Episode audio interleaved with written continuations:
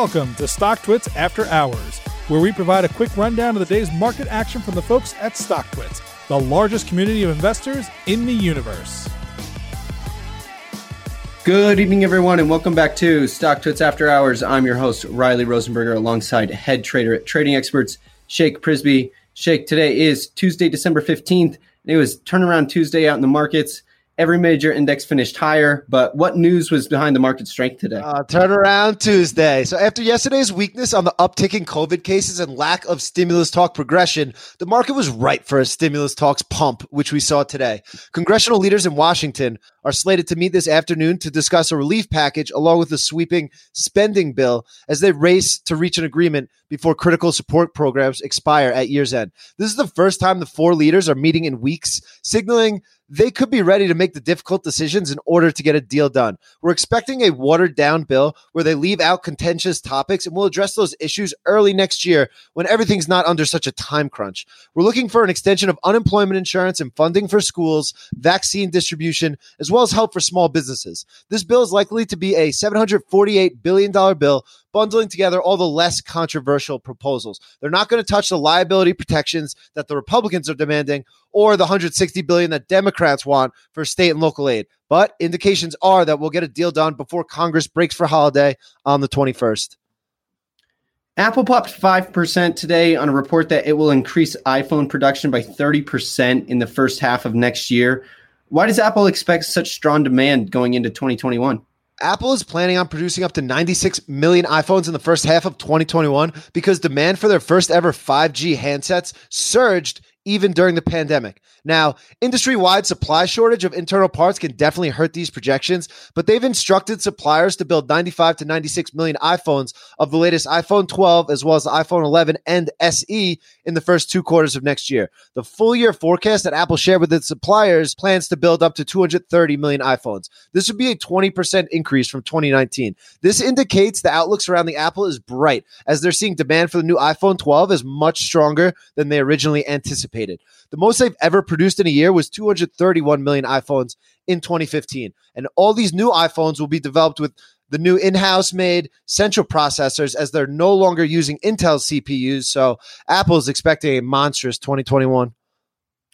On December eleventh, Pfizer was granted emergency use authorization for its COVID vaccine. Moderna is currently going through the same process, but what's the latest with Moderna's vaccine?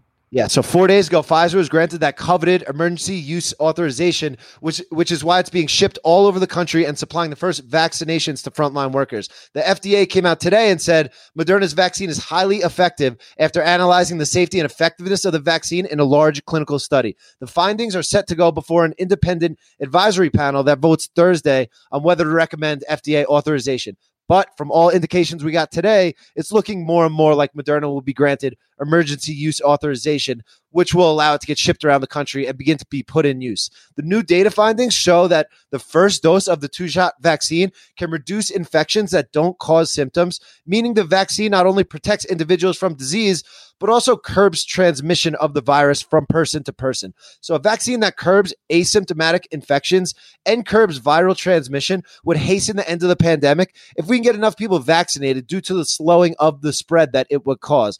Pfizer's researchers said last week they're still studying whether or not their vaccine protects against asymptomatic infections. They hope to complete that analysis early January. But Moderna's vaccine, all indications are looking like a go. Baidu rallied fourteen percent after the company said it's looking into manufacturing its own electric vehicles.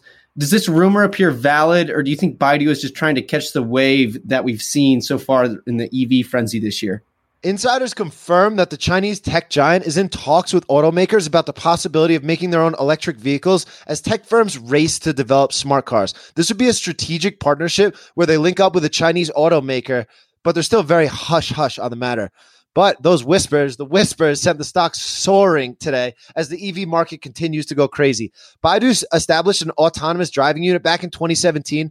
They already operated autonomous taxi service Go Robo Taxi with safety drivers on board across three Chinese cities with plans to expand to thirty more in three years. So Baidu's core businesses only had revenue growth of two percent last year, so they're aggressively looking at potential high-growth revenue streams. So this news makes a lot of sense in that context. We'll continue to watch this one and whether or not this news gets officially confirmed by company officials. All righty, Shake. Well, that's all we've got for today. We'll have to catch up with you again tomorrow after hours. Sounds good. You've been listening to StockTwits After Hours. To learn more and subscribe today, visit stock twits dot com. All opinions expressed by the host and podcast guests are solely their own opinions and do not reflect the opinions of StockTwits or their affiliates. This podcast is for informational purposes only and is not intended as a recommendation to buy or sell any security. The podcast is also not a research report and is not intended for the basis of any investment decision. Guests may maintain positions in securities discussed in this podcast.